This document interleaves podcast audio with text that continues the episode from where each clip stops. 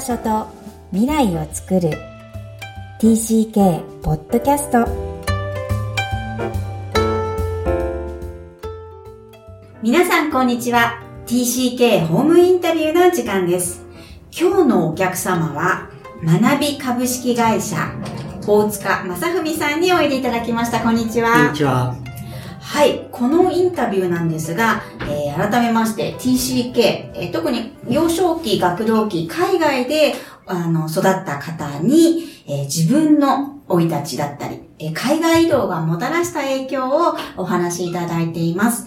まず、大塚さんのプロフィールなんですが、はい。はい、えー、教えていただけますか？はい、えー、っと、生まれは日本で、はい、えー、東京で、はい、で4歳の時に、えー、ロス、アメリカのロサンゼルスに、えー、父の転勤で行って、12歳で帰ってきて、で、小学校、だ小学校6年生の2学期で帰ってきて、はい。で、アメリカに行った頃は現地校に行ってたんで、まあ週1回補習校行ってましたけども、はい。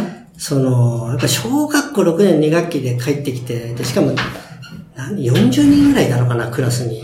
で、クラスがね、いっぱいあったんだよな。もう、アメリカの時20人ぐらいだったから、もうとにかくクラス倍で、しかも、もう小学校6年の2学期で帰ってくると、ランドセル高いから、もう買わないんですよね。あ、買わないでいいんですか？だってあれ10万ぐらいするでしょ。あ、わかんない当時は。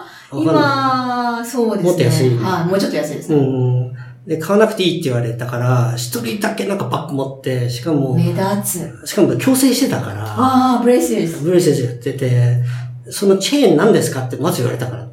なんで口にチェーンしてんですかって言われて。で、面白い。あと左利きがもう全くいなくて。へえ。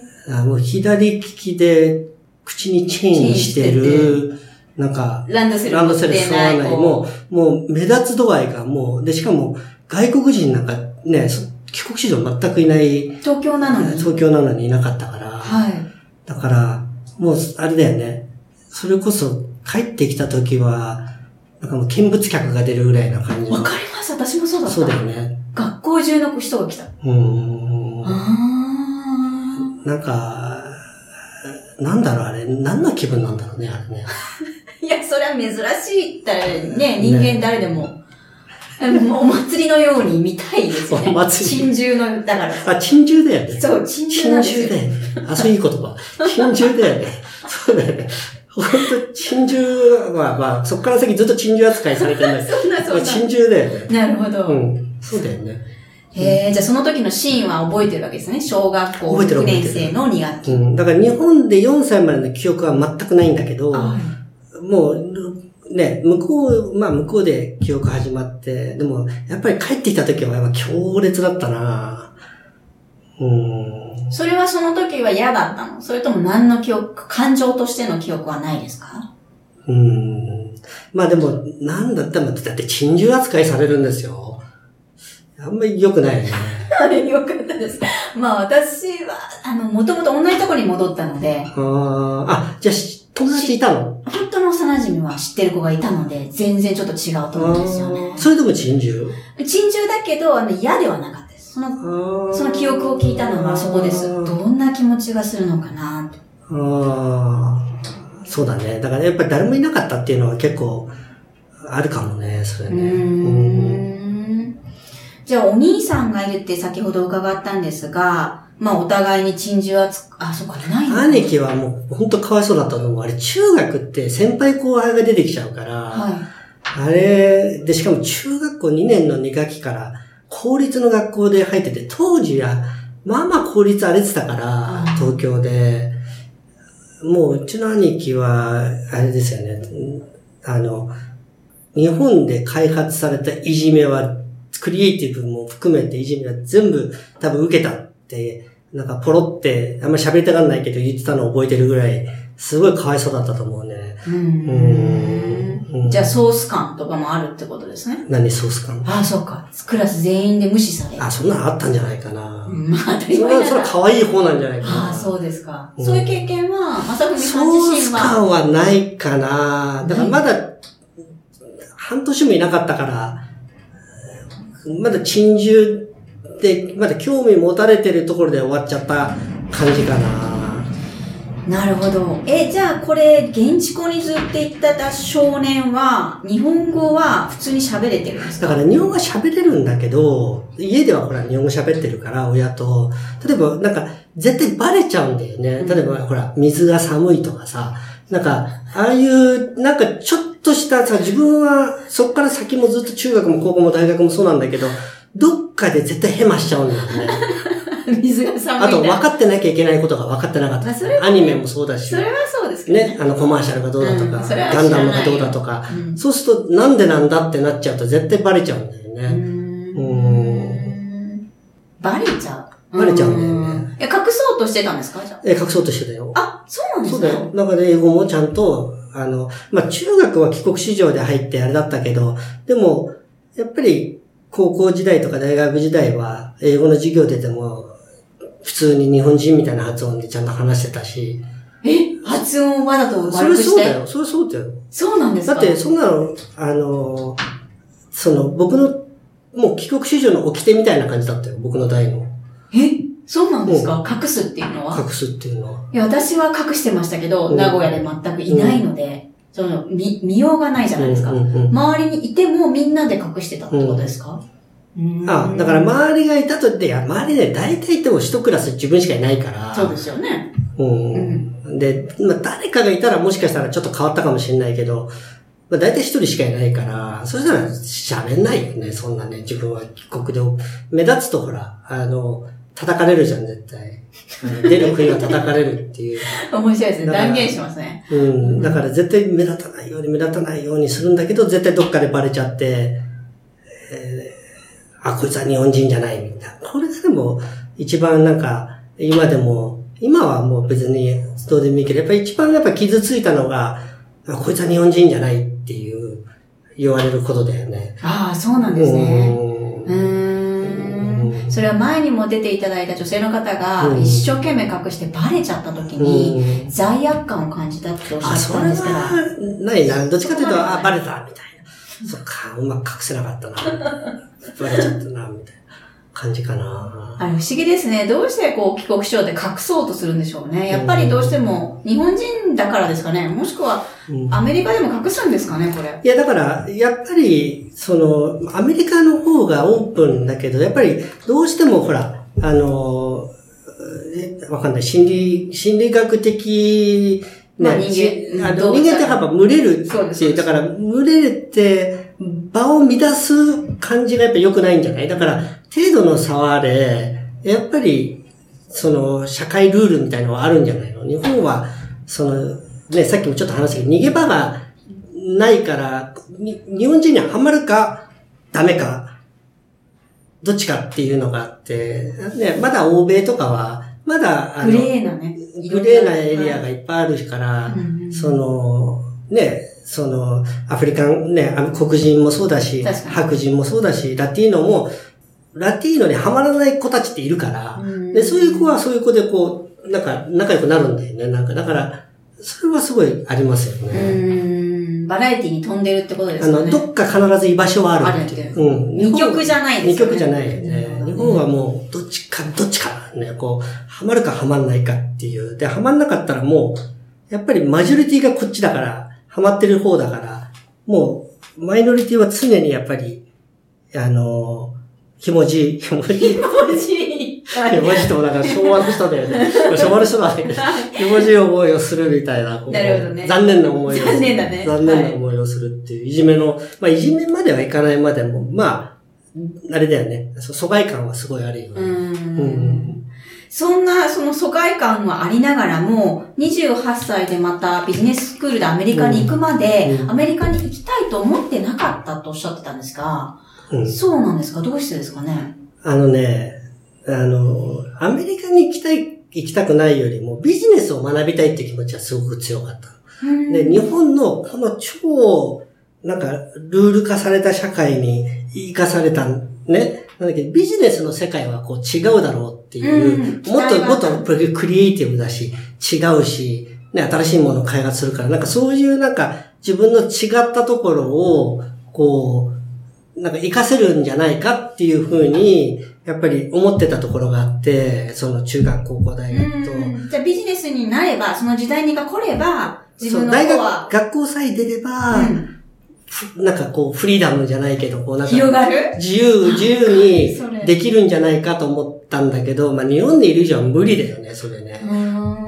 一度は日本で就職する後に行くんですよ、ね、大学卒業して銀行入って、で、これも別に銀行行きたかったわけじゃなくて、そのまあ、あの、一番のね、何やりたいかよくわかんなかったっていうのと、あと、商社にやっぱかっこいいから行きたいなとかって、海外も行きたいしとか思ってたんだけど、商社全部落ちちゃって。ああ、そうなんです、ね、で、どうなんだって言った時に、たまたまなんか、あの、こう、ちょっと裏でちょいちょいって入れてくれたせん、なんかすごくありがたい先輩がいて、そしたらもう銀行、銀行しかなかったみたいな。ものすごくドメスティックな、それこそ二極の構造に、まあまあ、まあでも、今でも、長者ってそんな変わんないんじゃないかなと思うけどね。ねその、うん、うん、あの、日本っていう意味ではね、多分、教育の仕方もやっぱり、まあ、若干自由かもしん、あれかもし、許容量あるかもしれないけど、っていうのは今、あの、学び株式会社でやられてることがダイバーシティなんですよね。ダイバーシティっていうか、まあ、グローバル化教育ですよね。グローバル化教育。日本人のグローバル化を、あの、研修とかワークショップとかやるし、あと、まあ、最近増えてきたのは、欧米人のグローバル化の、やっぱり、欧米人ってやっぱり、特にアメリカ人、あんまり言わない方がいいのかな。いやいや、いいです、いいです。日本語だからわかんないね、だいぶ。うん、あの、アメリカファースト、アメリカが一番素晴らしい民族だと思ってね、なんかなわけないじゃん、みたいな。うん、こう、だから、あとアメリカ人が話す英語とかってもう、ね、あの、ノンネイティブからしても絶対わかるわけない。だから、この人たちに対してもっとコミュニうまく、日本人とか他のアジアのノンネイティブの人たちと、どうやったらもっとうまくコミュニケーション取れるんですかとか、どうやったらもっといい、より良い、こう、意思決定、ディシジョンメイキングするために、あの、彼ら、アメリカ人の彼ら彼女がどう、どう寄り添えるのかっていうところをちょっとお手伝いさせていただいたり、だから、グローバル化のちょっとこう、あの、グローバル化教育のなんか、お手伝いみたいな感じな会社ですね。ややらさせていただいて。それはやっぱりビジネススクールに行かれて、えー、そういう道になったっていうことですか？いや、そういうわけじゃなくて、その、なんか、まあビジネススクールに、まあね、さっき言った12歳から28歳までは、あの全く英語喋んなかった。そうですよね。そうですよね。だから喋んなくて、で、28でビジネススクール行くんだけど、やっぱそこでやっぱり、ものすごく度肝抜かれるっていうか、はい、その、こう、日本でやっぱり教えるのうまいって思った先生なんか一人もいないんだよね。まあ、一人か二人いる、いるにしても、その、こう、どっちかっていうともう、わからない自分が悪いっていうふうに、こう、育てられてきて、で、あの、理解できない、先生が悪いんじゃなくて、理解できない自分が悪いって育てられてきたのが、向こう行くと正反対なんだよね。うん、お金払ってんだから、こっちがお客なんだと。うん、こっちをわからなさ、だから、真逆なんだよね、うん。教える方が悪いって発想なんだよね。あの、ちゃんと理解できる、我々が理解できるように、教えられないあなたが悪いんだと。我々はカスタマーなんだっていうのが、やっぱり徹底してるから、もう、そういう競争の中で入ると、先生の教えるスキルがもう、めちゃくちゃ開発されちゃうから、それこそ今でもやっぱり、あの、よく話すのが、1時間半のね、授業をね、もうね、コーヒーを持ってながらね、まず5分ぐらい前に先生がポロポロと入ってくるわけよ。はいはい、60人ぐらいの、はい、もう本当に議論する教室で。はい、で、で、なんか前、最前列の人たちとちょちょろっと話、話をこう、雑談をしながら、いつの間にか授業が始まってるわけよ。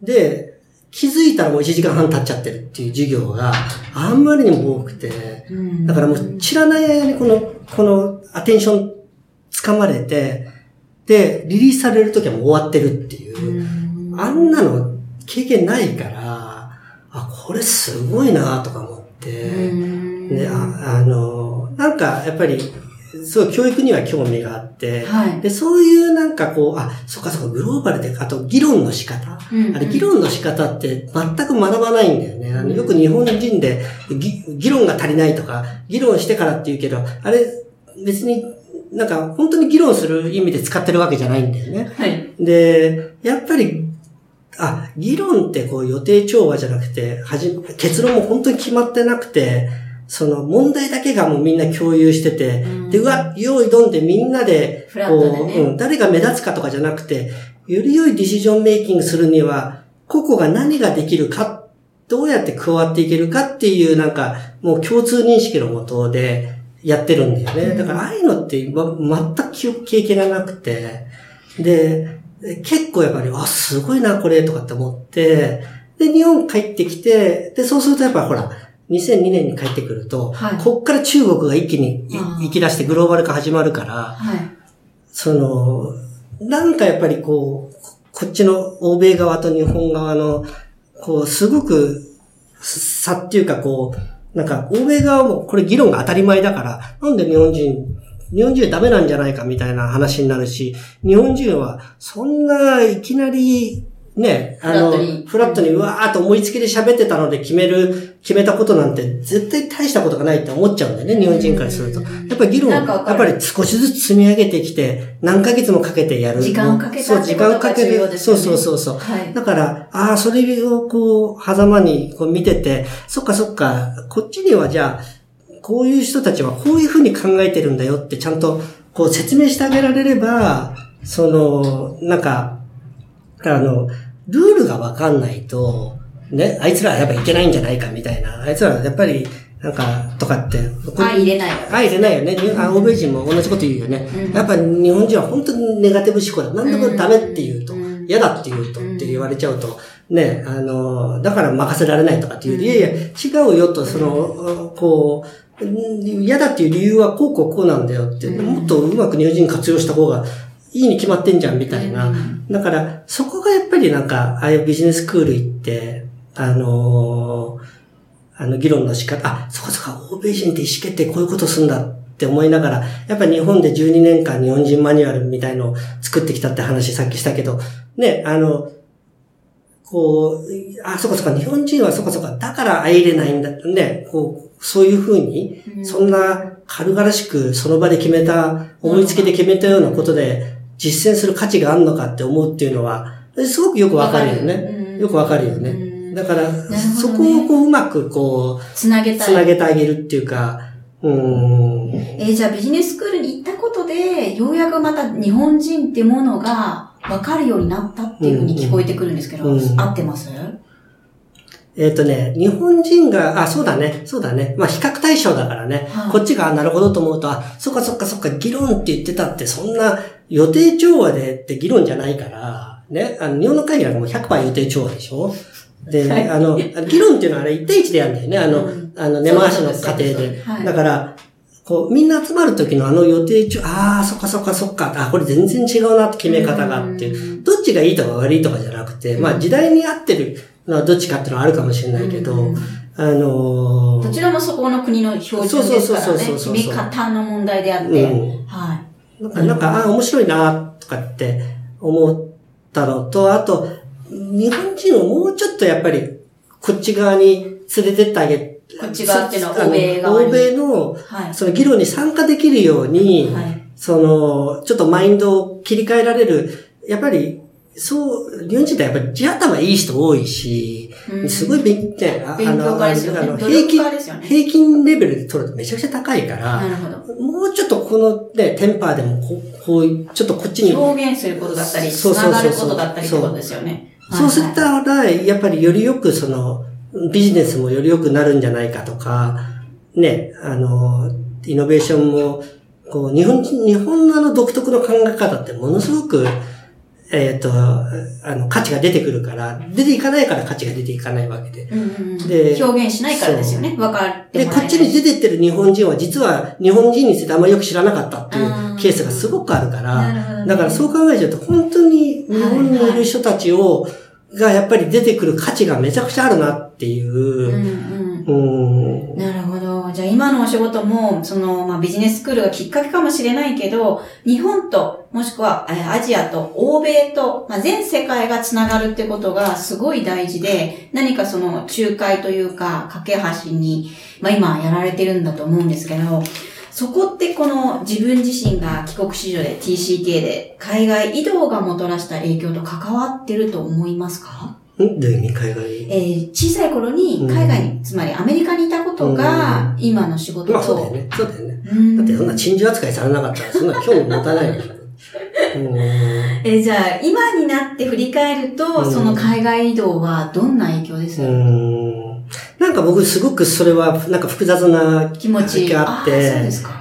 その、別に今となっては別にこれはこれで一つの、一つのあれでいいんじゃないのとかって思うんだけど。プロセスとしてプロセスとしてはいいんじゃないのと思うんだけど、別に、それが別に、ね、あの、こっちの、日本人だけのプロセスでも別に良かったかなっていう、こう、だったらね、なんかいろんななんか嫌な思いをしなくてもよかった、まあ、変わんないのかな、結局。それはそれであったらあるかもしれない、ね、あるかもしれないけど、はい、でも、その、うん、もしくは、まあそれこそ、ね、あの、次生まれ変わると、たらなんだとかって言ったら別に、人間じゃなくてもいいわけじゃん。なんか、アリンコでもいいわけだし、なんか、なんか全然違う、なんか、あの、うん、だからそういった意味では、まあ、この道から行って、まあ、たまたまこうなっちゃったっていうだけで、はい。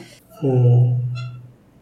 いいか悪いかって言われると、もうちょっとわかんないかな。あ別にいいか悪いじゃない。自分はそう、うん、今面白かったですよね。人間じゃなくても虫でもいいっておっしゃったらね、その自分の今あるものが、それを受け止めるって聞こえるんですが、うん、自分があるものが受け止める今もう経験させてもらった、もしくは今経験してるものが、そのままをもうありのままに受け止めている、それでいいって。だからもう、よくオプションシンキングって言うんだけど、なんか、A 地点から始めて、ね、なんか、海外の経験が、例えば、そこが全然違う方向に方向性としてこう、行っちゃと、行ったとしたら、そこでまたいろんな選択肢が出てきて、そ,、こを選んで、こうピピピピ行ってるわけだから、あの、それが唯一無二っていうか。そうだよね。だからまあ、別に、だから良くなかったってわけじゃなくて、別にこれ、まあ二つ、二つに選択肢絞った時点で、どっち取ったか変わんないじゃん、多分。方向は変わるけど、ね。だから、なんかそこあんまり、こう、なんか、もう流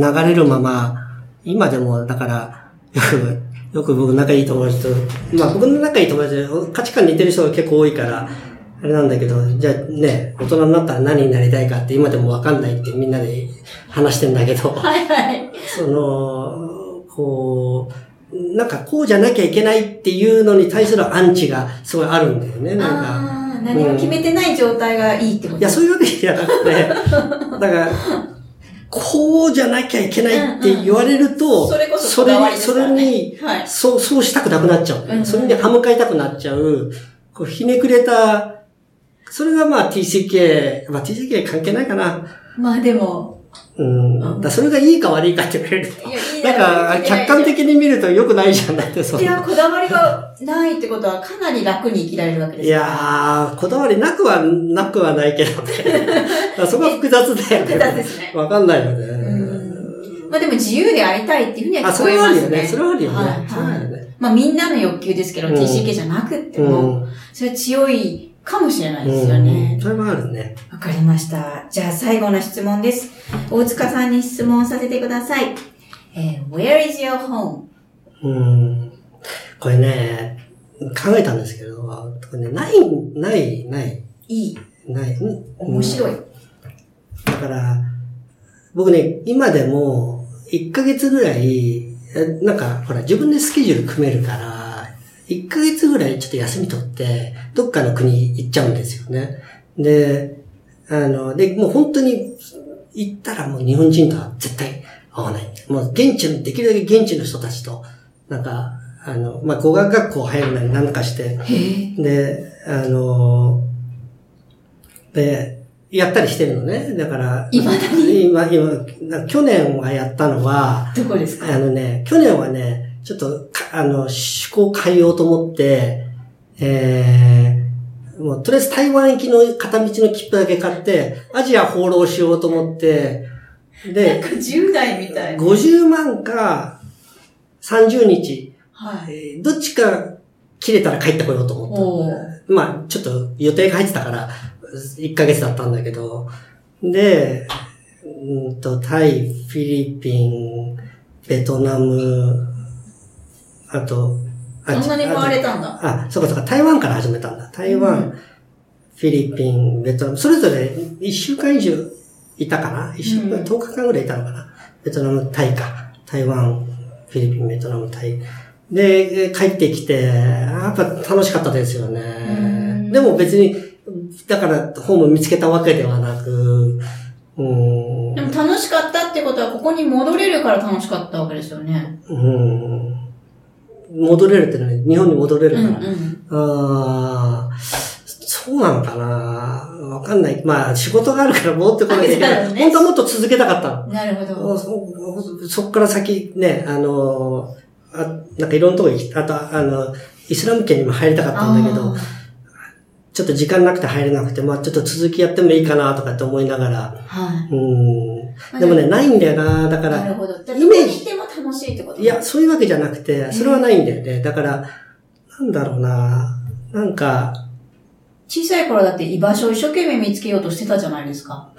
うん。居場所で見つ、ああ、そっか。居場所を見つけようとしてたっていうか、まあ確かに居場所っていうか、あれだよね。自分のグループみたいのは探してたよね。うん今はそれも、すら、そこにあるものを楽しむって感じですか？いや、そこまでかっこよくないんだよな。なんか、なんか、イメージで言うと、なんか3分の1日本人、うん、3分の1アメリカ人、うん、3分の1グローバルみたいな。なんかこう。わかりやすいですね。だけど、日本人かアメリカ人かって言われると、日本人かなっていう。日本人の方のがルーツが強いかなっていうのはすごい感じるんだけど。でもグローバルが入ったわけですね、大人になって。そうだよね。だから大人になればさ、やっぱお金もいっぱい使えるようになるし、ね、自分自由な時間も出てくるから、で、まあ、あのー、僕独身なんですよね。だから好きなようにできるわけですよ、何でも。だから多分、TCK でうん、それも TCK の影響なんじゃないかなとかって思うよな。そうなんですね。なんか常にさっき言った自由でいたいっていうのは。うん、この3分の1ってグローバルが入ったことによって余計自由になった気がするんですけど。うん、まあそれはそうだよね。うん、それはあるよね。だから常にやっぱり今でも、誰かとやっぱりスカイプで話してるし、仕事をね、僕すごい発注してるんですよ。はいはいはい。グローバルね。うん、相手に、相手に。はいはい。だから、そういった意味では、なんかいろんな国の人と話せて、だけど、でも本当よくわかんないですよね。なんか空間がボーダレスですね。だからないっておっしゃるのかなって印象が今感じますけど。わかりました。これからもどこかに行ってそうですね。でも、行けないよね、今ね。ああ、今はね、この収録中はコロナの大問題で、まだまだずっと続きそうですが。影響めちゃくちゃありそうだよね。そうですね。これこそグローバル化になっていくきっかけだと思うので。え、なんで？そう思いませんだってもう国言ってる場合じゃない初めての大問題じゃないですか。各国が、てか国がもう人が協力しないとこれやっていけない状態ですよね。ああ、そっかそっかそっか。そういう意味でものすごいボーダレスになるんじゃないかと私は期待している。ある意味チャンス。うん。これこそオンラインで繋がっていけるっていう。そうだね。確かに。4G、5G、6G で、空間が一緒になるみたいな感じのイメージです、6G ですか？はい。わかりました。6G だとホログラムみたいな感じほんとほんと。もうそこにいるように見えると思いますよ。わかりました。では、これからの活躍をご期待しています、今日は。ありがとうございました。ありがとうございました。はい。今日は大塚正文さんのインタビューをお聞きいただきました。いかがだったでしょうか？インタビューを始める前に打ち合わせをいつもしているんですが、その際に日本に帰ってきた後、えー、日本におけるマニュアルを作っていたと仰せでした。まあ日本に適応するために、まあ当時は小学校6年生、その後もですね、えー、どうやって自分が、えー、その中に入っていくか、え言葉ではグループを探していたとおっしゃっていましたが、日本に合わせる、もしくは自分がこう目立たないようにするには、えー、自分をどうすればいいのかっていうのを考えていた正文少年のようです。えー、TCK のみんなが、えー、日本に帰ってきているみんなが、マニュアルを作らなければいけないほど、その局面に迷ってしまう、えそんなこともあるのかもしれません。皆さんはいかがだったでしょうか？この番組ではお悩みや質問を受け付けています。また、TCK をさらに知りたい方のために TCK オンライン基礎講座も開催しています。その他の講座も無料体験講座も実施していますので、ホームページをご覧ください。さらに、ポッドキャストを確実にお届けするために、購読ボタンを押して登録をお願いいたします。今日もいろんな気持ちにありがとう。